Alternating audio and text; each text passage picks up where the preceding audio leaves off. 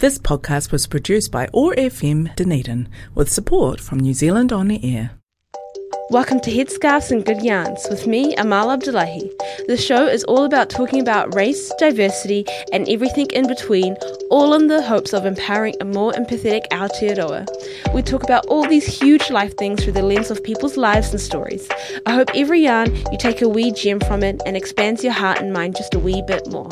Kia ora, alaikum. Welcome to another episode of Headscarves and Good Yarns. Um, just a heads up, before we get into the content for this episode, my voice is just going to sound like this for the rest of the episode. Um, hay fever this season has been particularly bad and triggering for my hay fever. So my sinuses are just constantly blocked up. So apologies.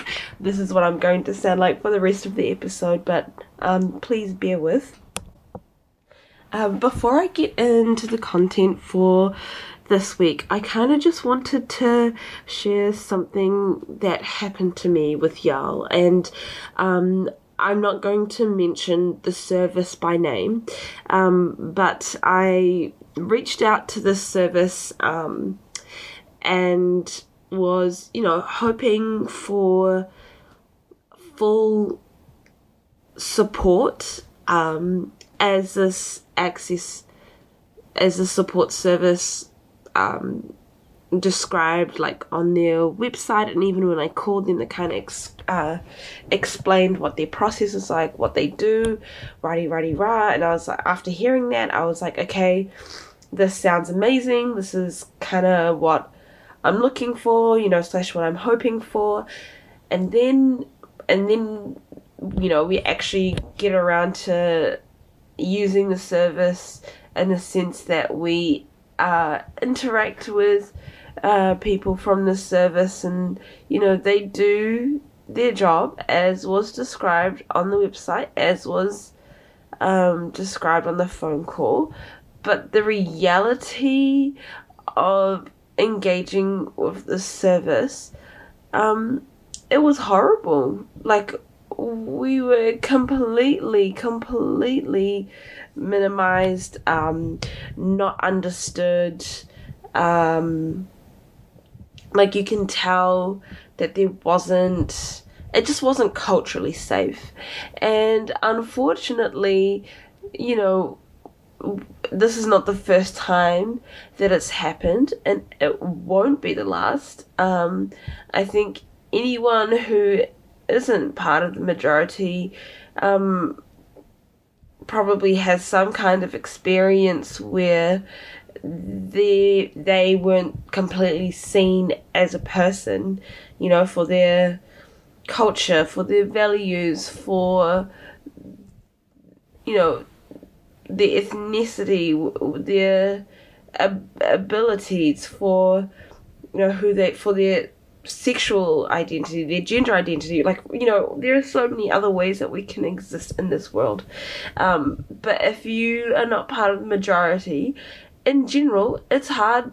Services don't really take that fullness and the diversity of that fullness into consideration.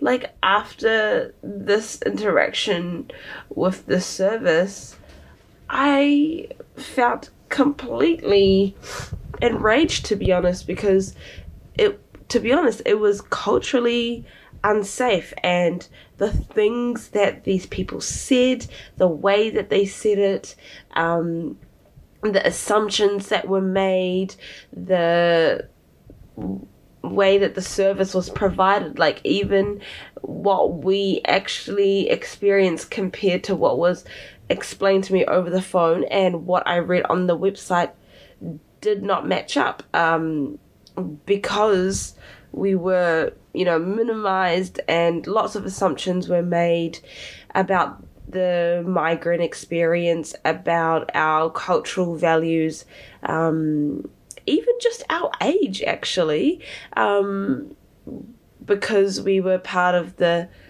younger generation these days um, we were blowing things out of proportion.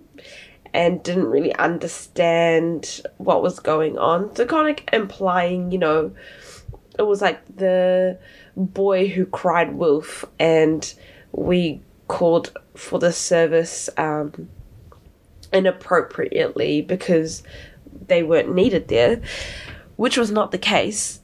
And it just reflecting on that experience just made me realize that's what it's like in general if you're not part of the majority. Like all of these systems and services that, you know, technically should be there for every New Zealand New Zealander to access, the all the doors aren't open for everyone and it's kind of like you're trapped in this maze and to get out you just need to open the right doors. But if you're not part of the majority those doors are really really hard to find.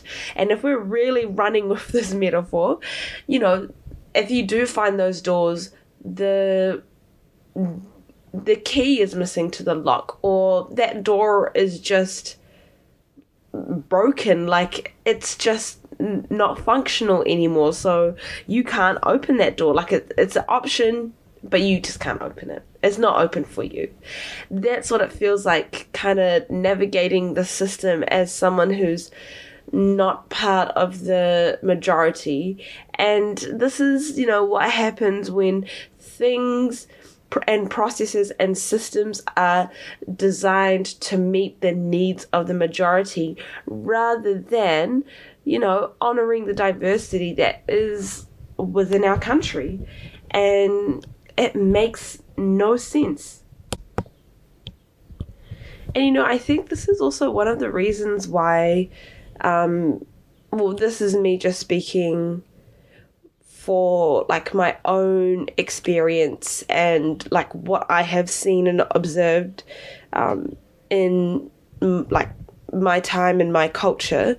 Um, and I, after I was kind of like reflecting on this experience, I realized that there was a moment where I had this intense anger, this intense anger that just I didn't come out of nowhere. I think it specifically came from the place knowing that you know the these people that we interacted with never ever had the training, did not have the knowledge, did not even want to have the insight to be open minded. They most definitely spoke from their limited worldview um, and you know this, this anger specifically came from that place. And i think that anger also came from the fact that you know this if we think about the world that we live in as a contract you know we unknowingly signed this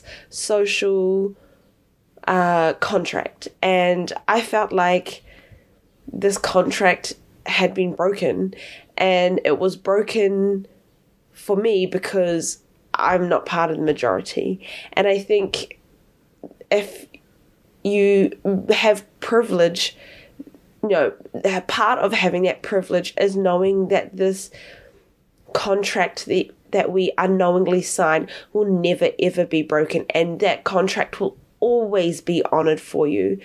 Um, but for me, as a black Muslim woman who is a first generation migrant, at that particular moment, that contract was broken for me.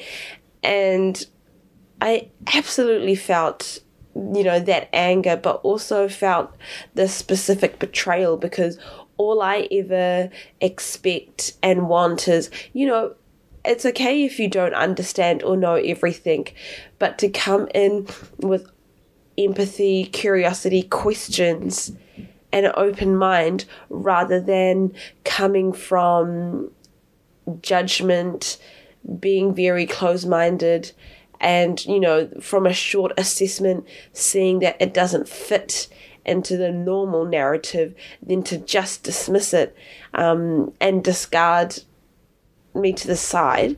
That's exactly what it felt like. Because um, in my mind, this this uh, contract of you know you you're a law abiding citizen, you know, like you pay your dues and we'll pay ours. And, you know, I feel like I've paid my dues. In that moment, though, those dues were not paid to me. Um, and I think also when I was reflecting on this anger, um, it made me think about um, last year, you know, when the Black Lives Matter movement really, really took off. Um, it was a conversation that everyone was having, and there was a sense of urgency for change. And uh, one thing that I saw swirling around a lot um, in real life, but also in person, was, you know, comments about anger. And oh my gosh like okay you know and the comments on anger kind of ranged and you know one end of the spectrum was oh my god like i i get it. Like i understand why um people are angry but do they have to be violent? Like that makes no sense and you know to the other end of the spectrum where it's like um there's no need to be angry about this. We just need to have rational conversations about the issue at hand. And, um, you know, like wherever you land in that space, there were opinions in between. But yeah, reflecting on my anger made me realize comments like that aren't actually helpful because if you're kind of saying comments like that, then you clearly have never experienced the sting of being someone who isn't part of the majority, right? Because when you're part of the majority, the world fits around you. The world will accommodate your needs. But if you are not part of the majority, you know, you have to fit yourself around this world. And the fact that it's that way and not the other way around, you know, you will always mostly always be honored. This you this privilege will ensure that this social contract that we sign will never ever be dishonored for you. And um when that contract is broken time and time again when you know you're you're following you know quote unquote following the rules whatever that may look like. It makes you angry. It takes away um, a sense of trust. It takes away um, the hope that things will change and it's a very sharp realization that when the social contract is broken and broken without any thought without any just just so casually just so um prevalent just done in a manner which definitely you know makes you feel like an afterthought. Um, when it's done in a manner like that you know it definitely makes you angry and that anger, um, it's justified, absolutely justified, which is why I think I'm, I really dislike that angry black woman trope, or it doesn't even have to be um, angry black woman. I think this anger label is kind of when it's put on um, mm, marginalized people, it makes me so annoyed like when Waj was on the um, show a couple of months ago and she was talking about how when she was speaking at a rally, um, uh, speaking for the rights of um, Palestinian people, she, you know, she said lots of um, very moving, empowering things, but what the media picked up on was the fact that she said, I'm an angry Arab woman. Um, and anger and violence just so closely follows um, you know, black people, it follows Muslim people, it follows our tangata whenua, it follows our women. Like, you know, all of these identities that are not the the one with the power and the privilege. You know, this anger is just assigned so quickly, even if it's and also this anger is assigned for any kind of behavior that kind of challenges the norm, um, which is its whole other thing. But when this um, anger label is put or associated with um, marginalized people, it then kind of reduces that pain. It reduces the I'm going to struggle with saying this word. I already know this. It reduces the legitimacy of uh, that sounded all right, but let me know if I said it wrong. You know, it reduces the legitimacy of the issue at hand, which therefore moves away from the conversations around, well, what does this mean? Unpacking where it's coming, the anger is coming from, unpacking the issue at hand. It's just simply reduced to ugh, angry, you know, blank, blank, and you can always fill in the blank, blank with whatever. Um, it reduce, reduces it down to angry, blank, blank, and um, after my time with the service, um, I we've phoned the service immediately afterwards to get some clarification and to provide some feedback. And um, you know, this the lady that we were talking to on the phone, she didn't directly say like you was mad. She didn't directly say that, but you could tell that she was just trying to minimize our feelings, thoughts, and feedback as something uh, something based on being emotional.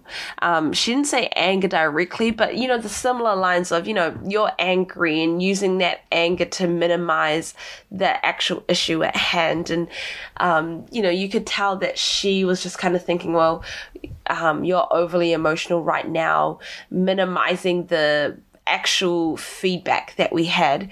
Um, and so that phone call actually was not helpful and just made me um, more angry. And um, I, so what I collected my thoughts, I collected my calm, really thought about it, um, and sent an email. Loki turned out to be a bit of a novel, but I really wanted to make my points very clear. Um, and now I'm just kind of awaiting to see um, how they respond to this feedback. Um, but I, I did put it in my feedback that, you know, our emotions were reduced and the phone call, it was very clear that, you know, this the lady that we were talking to was just not having it. Um, and she was really trying to justify the way that she treated us by putting it on us and, and making it out as if, you know, we were just being super emotional about it. So,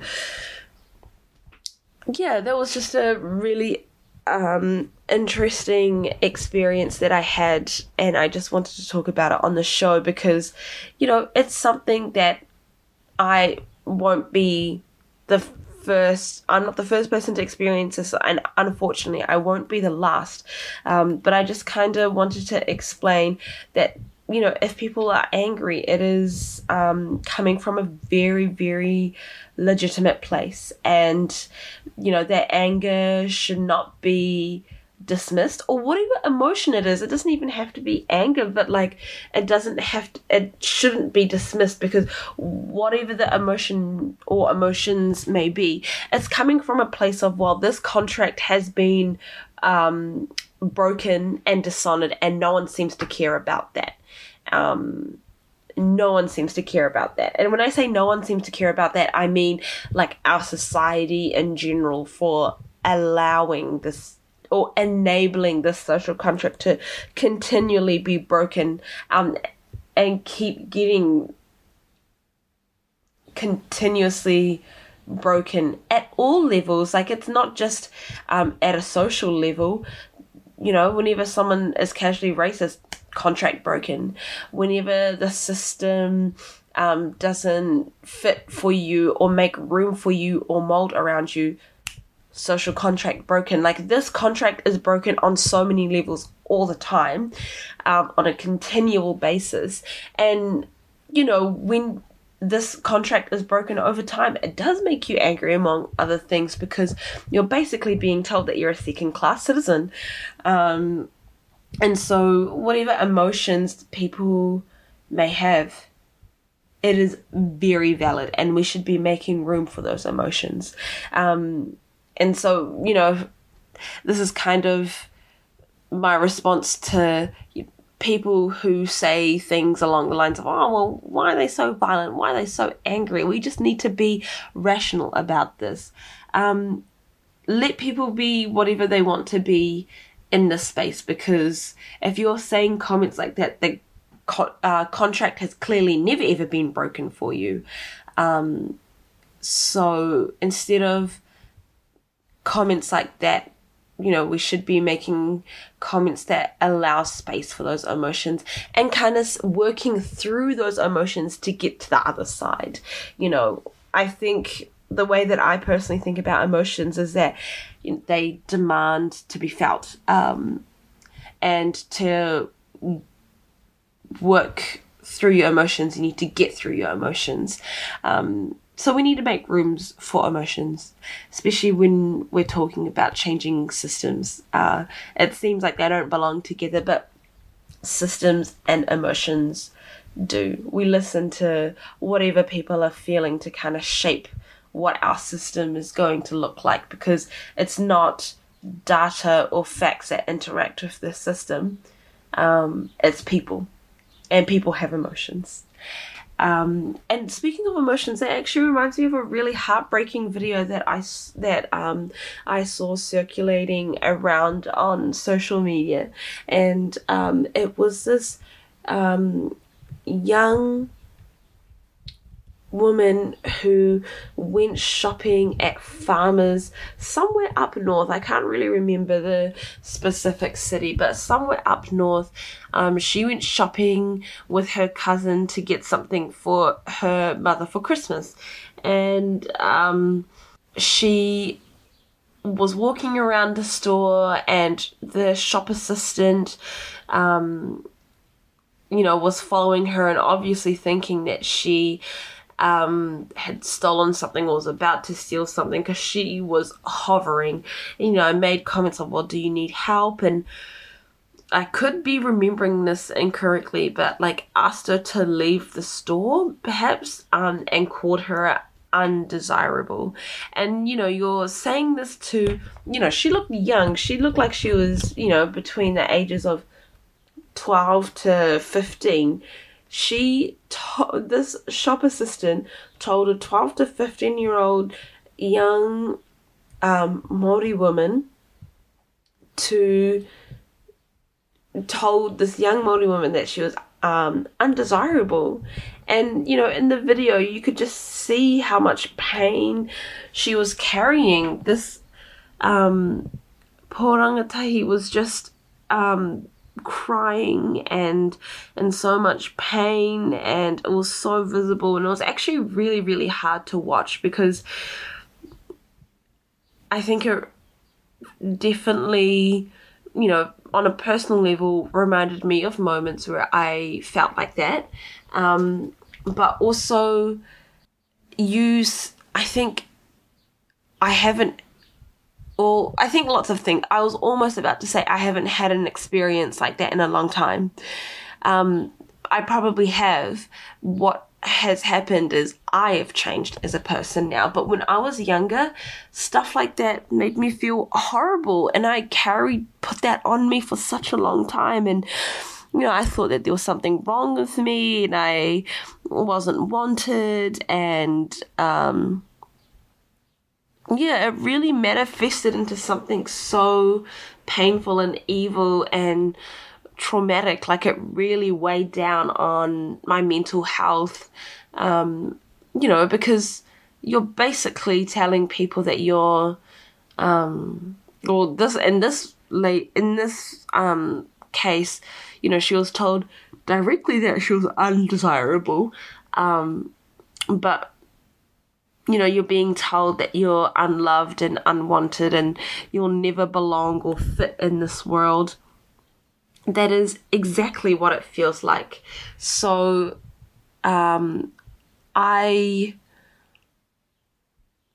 really, when I watched that video, it just, yeah, was painfully reminded me of that time in my life where comments like that really just affected me on a soul level. Um, and I think people don't think about that. They don't think about the pain that it does to one person's um, sense of self, their the way that they value themselves in this world. Um, I don't think people think about that because I. I hope for who you know that shop assistant if whoever said that anyway. I hope they're having that realization that words like that are very, very damaging and you know, casual racism still exists, but I think the conversations that we are generally having these days, it's coming from that space of, um, it's coming from that space of systemic or institutionalized racism and all the bigger th- picture thinking, wider stuff.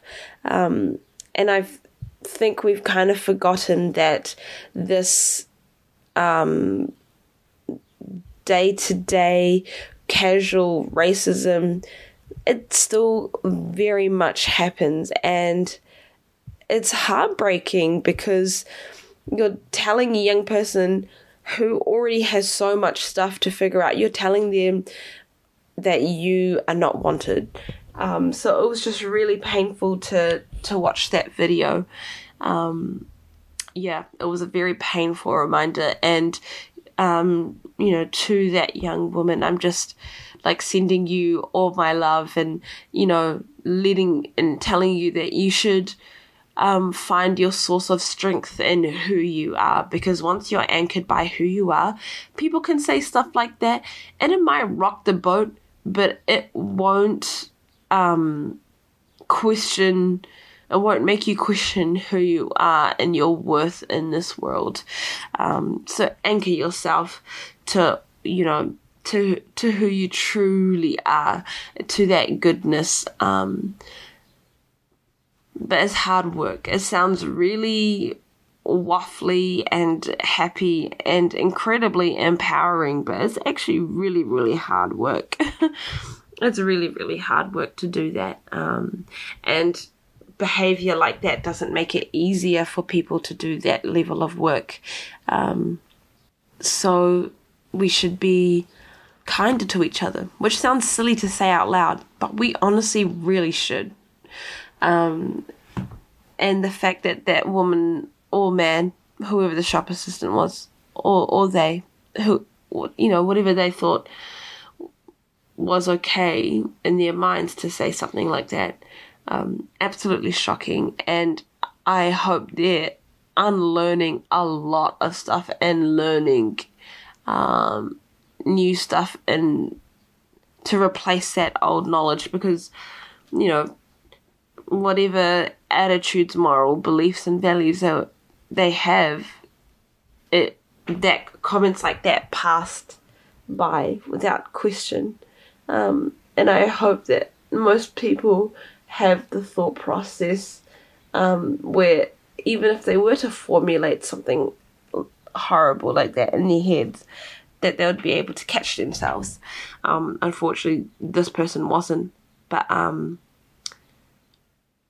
and and the result is some a really traumatized um, rangatahi who will now have to do the work to kind of heal themselves and unpack the pain. Which is horrible, which is honestly horrible. And if you have to hear something like that rather than he- hear a story like that and understand, you know, that's that's privilege and power right there. Um, and the next thing that I wanted to talk about, oh, it's been a big week, um, was the passing of Bell Hooks and I was my friend messaged me. She was like, "Oh, um, Bell Hooks has passed away," and that and that's how I heard about it. Um, very, very, very sad day because, you know, she was so unapologetically herself and, you know, very active in these race and social theories, um, but didn't, um, but chose to write books in a way that just the general population would understand and chose to also bring herself and her experiences into her writing as well which i think um, at the time was just so um, novel uh, because you know when you're writing where you're working in that kind of space if it was in the academic sense, it was very, very academic. And we all know that academics are not accessible to the general public. Um, it often uses languages, a language or a level of English language that is not accessible, um, which makes it seem as if it's irrelevant. And then, so to for her to say, if that to academics and to write in a way where everyone could understand, but then to also bring herself into it, there is another level of vulnerability um, that I think is amazing because it makes it more real when someone brings their experiences into it. It contextualizes it in a way um, that it, it's hard to replace or it's hard to find other things that contextualizes it in the same way as someone bringing their own experiences into it. She wrote about intersectionality before it was even coined as a phrase. The way that she wrote about feminism um, it was amazing. It really challenged the ideal of this the norm or the default of white feminism. Um, and she really challenged people to think about the intersectionality of our identities. Even the way that she thought of um, feminism, I thought was very um, open minded and challenging to the um, thought process at that time. And I just wanted to read a quote that kind of um, that kind of highlights that. Um, she really challenged the idea that feminism is a movement that seeks to make women equal uh, equals of men, and you know she asked the question of well you know what of which men women are trying to make themselves the equals of and um, the idea that when we're thinking about what kind of men we want to make ourselves the equals of it fails to attend to the inequalities between men enforced by the systems of white supremacy, capitalism, and patriarchy. So, kind of acknowledging the uh, the roles of um, class and um, race as well as gender as well, because you know, is it better to be the social equal of a uh, black man or a white man?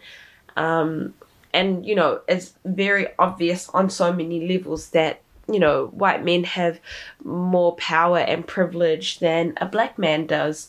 Um, so she was very very visionary in the sense that she forced people to think about the inter intersectionality of people's identities and life experiences and power and privilege. Um, and she also wrote a lot about love and self love and forgiveness and uh, she was amazing. This this one quote um, also really resonated with me.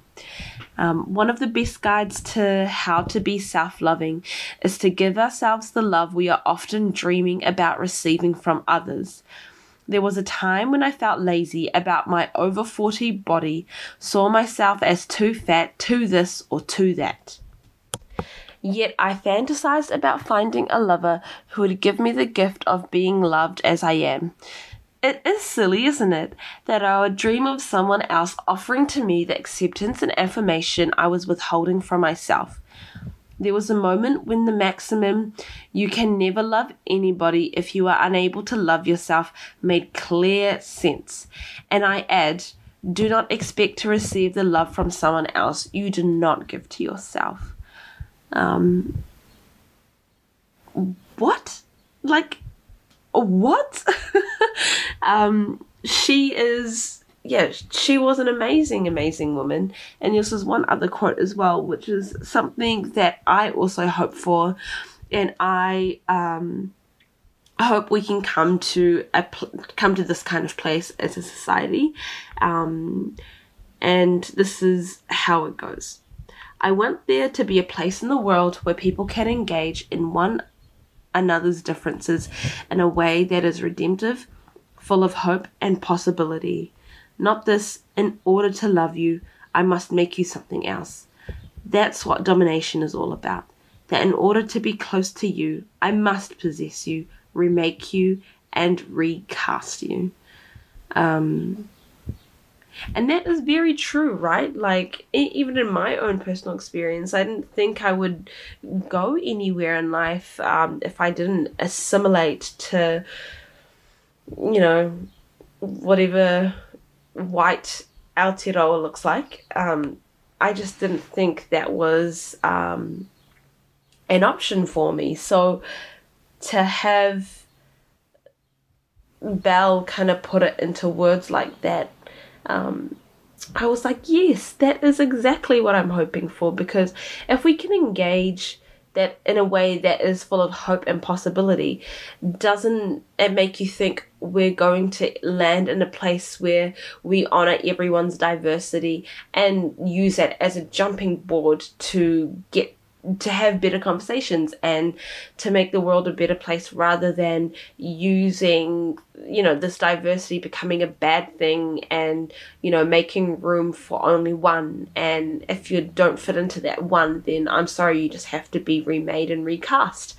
Um, so yeah she wrote i think over 40 books. Surely must be over 40 books in her lifetime. And they range from talking about feminism to intersectionality to love um, to modern love and relationships and um, talking about how what it's like to wrote books about what it's like to be um, a woman um, talking about art the function of art um, all sorts of things race um, politics all sorts. Um, and, you know, it's very sad that she's passed away, but her work, her work will always live on. Uh, her words will always live on. And the legacy that she's left behind. Um, powerful, powerful black feminist who wrote so many books that a lot of people have read and it's opened doors for them. Um, you know she's she's done the work and we're better off because of it and forevermore we'll always be better off because her work will live on. And so i admire her for her vulnerability and you know the fact that she stuck to her values no matter what. Like very brave woman, you know, when Beyonce came out with her um, visionary album Lemonade, you know, she was very honest about her thoughts, and you know, she thought it was um, money making. I can't remember the exact words that she um, used, but you know, wasn't a fan of Lemonade thought it was a money making scheme. She said some other stuff too. And like that's bold. She's saying something against not only be, the BeyHive, the Beyonce fans, but there was a lot of um, other black feminist, um, you know, black feminist writers and um, artists and um, what do you call people who just like write essays, like not books, but like not like a col- columnist. Anyways, I'll, the word will come to me after I've written this, uh, after I've posted this. I'm I'm sure it will. But a, a lot of people were actually just like, well, isn't it you being anti-feminist yourself right now for um, putting bringing down another woman. Like a lot of people gave her a lot of heat and press for it.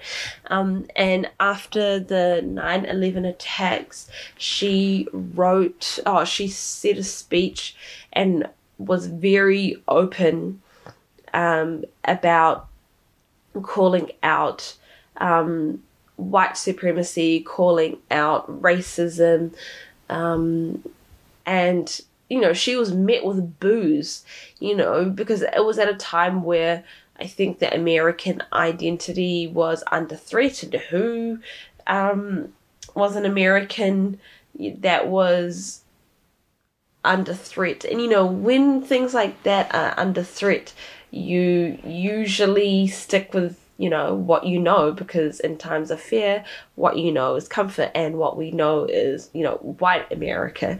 So she was met with boos, but she still said what she said um and she was also very vulnerable and open about her life. Um she didn't have an easy life. Um like she had a very difficult um upbringing. Um and she didn't shy away from that. And um, the fact that she chose not to write in an academic sense, but to engage people, like real life people, in her work, um, amazing. So, a lot of respect for her, and very sad that she has passed. But I'm glad that her work will always, always live on because honestly, what a queen! What a queen. Even if you don't agree with everything that she has written, um, very visionary and opened doors for a lot of people and still does. So, yeah, what a queen. And the last thing that I kind of want to spend some time talking about um, this episode is this this idea of whiteness. And the reason why I want to talk about this is um, I was catching up with one of my friends recently, and she was saying how she um, was called out for being a racist against um, white people. Um, you know, someone called her out and said, you know, you're being you're being such a racist against white people right now. Um, and all she did was say, like, white people. She just clearly spelled it out. Um, but whoever she was talking to was like, well, you're being racist for calling white people white people. Like, you're the one who's being racist now. And you know, we had a conversation around it and we were unpacking it. And it actually got to a really interesting place because, you know, you're asking the question of is um, white a race to begin with? Is it a race or is it just a social construct? Um, is, you know, with this whiteness thing is it have does it hold any weight if it's a group identity? Um, is it a political weapon? Is it um, you know and then we had conversations around well can you be racist to a group that very much holds the most the most of the power and privilege um, can can you actually be racist towards um, white people? And you know all of these questions are very complicated and i'm not going to unpack it all within the next 10 minutes. I think that's impossible that would be impossible to unpack it within the next 10 minutes.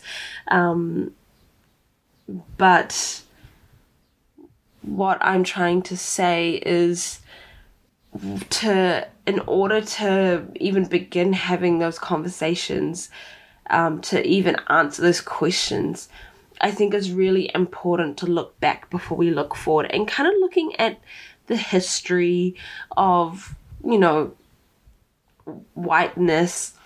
Look at the history of what quote unquote white people, what white race, what white culture looks like.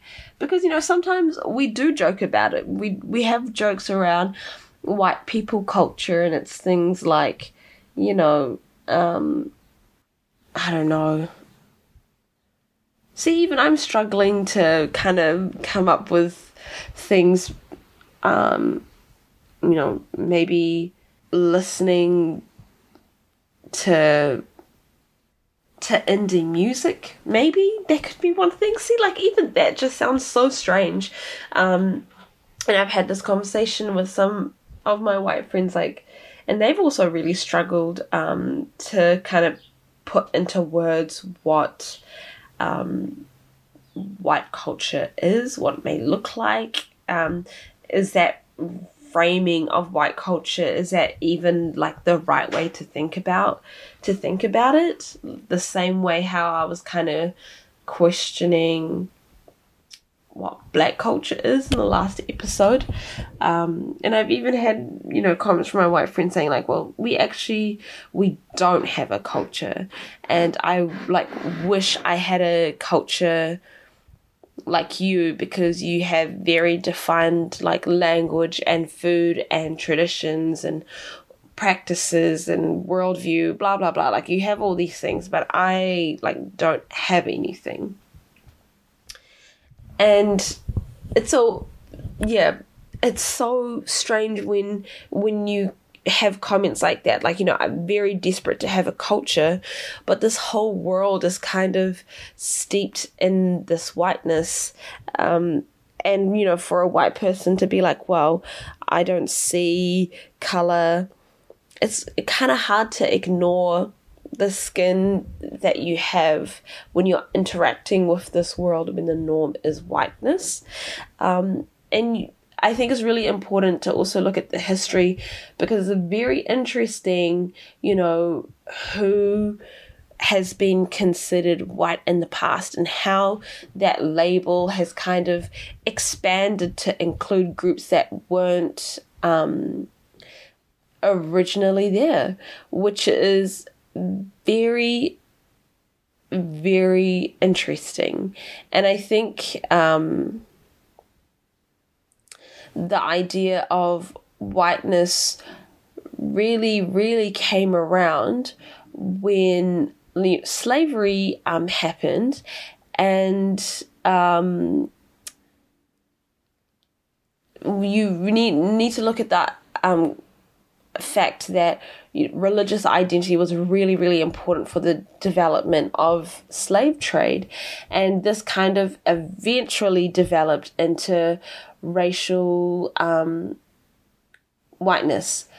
So, you know, in the early 17th century, um, plantation owners relied on the labor of um,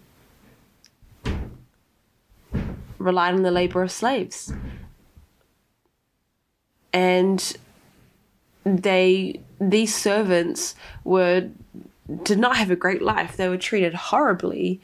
Um, but they had this one one privilege or they were really favorably looked upon in one way and that was their religious identity they were christian and so because they were christian they could not be held in a captivity for a long time because they weren't criminals and they weren't prisoners of war um, and so you know slaves from africa were considered infidels because they were enemies of the Christian nation um, because they weren't Christians. And so this made it very, very legal, unfortunately, to hold them as slaves.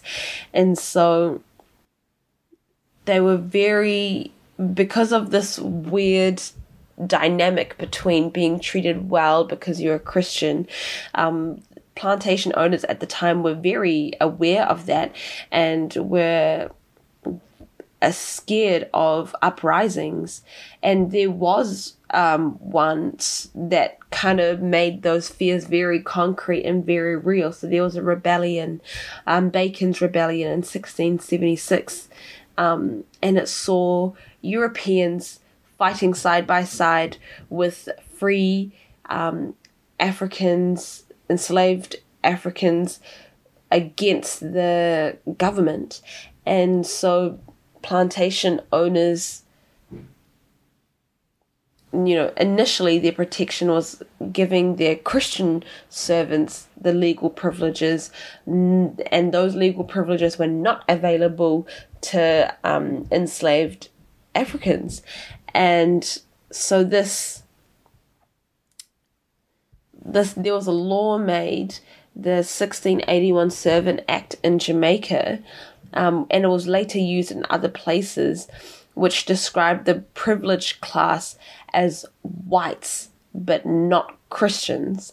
And this kind of um, very subtle but very clear um, boundary between whites and Christians made it very okay and very legal for slaves to be treated the way um, they were because they were no longer afforded the the protection of that Christian label, and it made that treatment, that horrible treatment, very, um, very legal and and permissible, which is so strange. And so then you kind of move into this space where this idea of whiteness was used to um, make slavery legitimate, and then this idea of whiteness used in used in in politics and it was very interesting after the second uh, world war. Because you know here you have jewish people being labeled as a scapegoat. And because they were the scapegoat this horrible horrible behavior was just um, it, it's not even horrible behavior it was genocide and it was abuse was completely a-okay because the Nazi regime had made these clear labels and Jewish people were labeled in such a way behavior like that was allowed. And so I think this whiteness um, kind of disintegrated. This idea of white as a race disintegrated, right? Um, because people were still reeling from the this atrocious um, abuse and violence, but it became more insidious and less government enforced, um, but turned into more of a social and political weapon, which felt like it went away because at that time um, the racial color blindness um, theory rhetoric was swirling around and on the back of world war ii um, it was just the label of white it wasn't said as loud and proud and I've just kind of noticed the time and where we're going. So I think I'm going to pick this up in the next episode. Um, uh, yeah, I'm gonna pick this up in the next episode. Um, but yeah, kind of unpacking this whole thing, you really need to understand the history um, to begin with. And I think not just with this, but with anything. Um, to unpack anything, you generally need to look behind to kind of move forward. And time is not a linear thing. I think, like, as human, this is not just my personal theory, but as humans, we don't really understand how time works and we think it's linear, but I feel like it's not. Um, and so it's all connected somehow. Um, so to look backwards is to also look forward um, at the same time. But anyways, we'll we'll pick this conversation up for the next episode. Thanks for tuning in, y'all, and sorry again about my my voice. It just it doesn't sound great. Thank you for tuning in into another episode of Headscarves and Good Yarns. To keep spinning the yarns, let us know your thoughts. You can find us on Facebook and Instagram at Headscarves and Good Yarns or email us at headscarvesandgoodyarn at gmail.com. This podcast was produced by OAR FM Dunedin with support from New Zealand On the Air.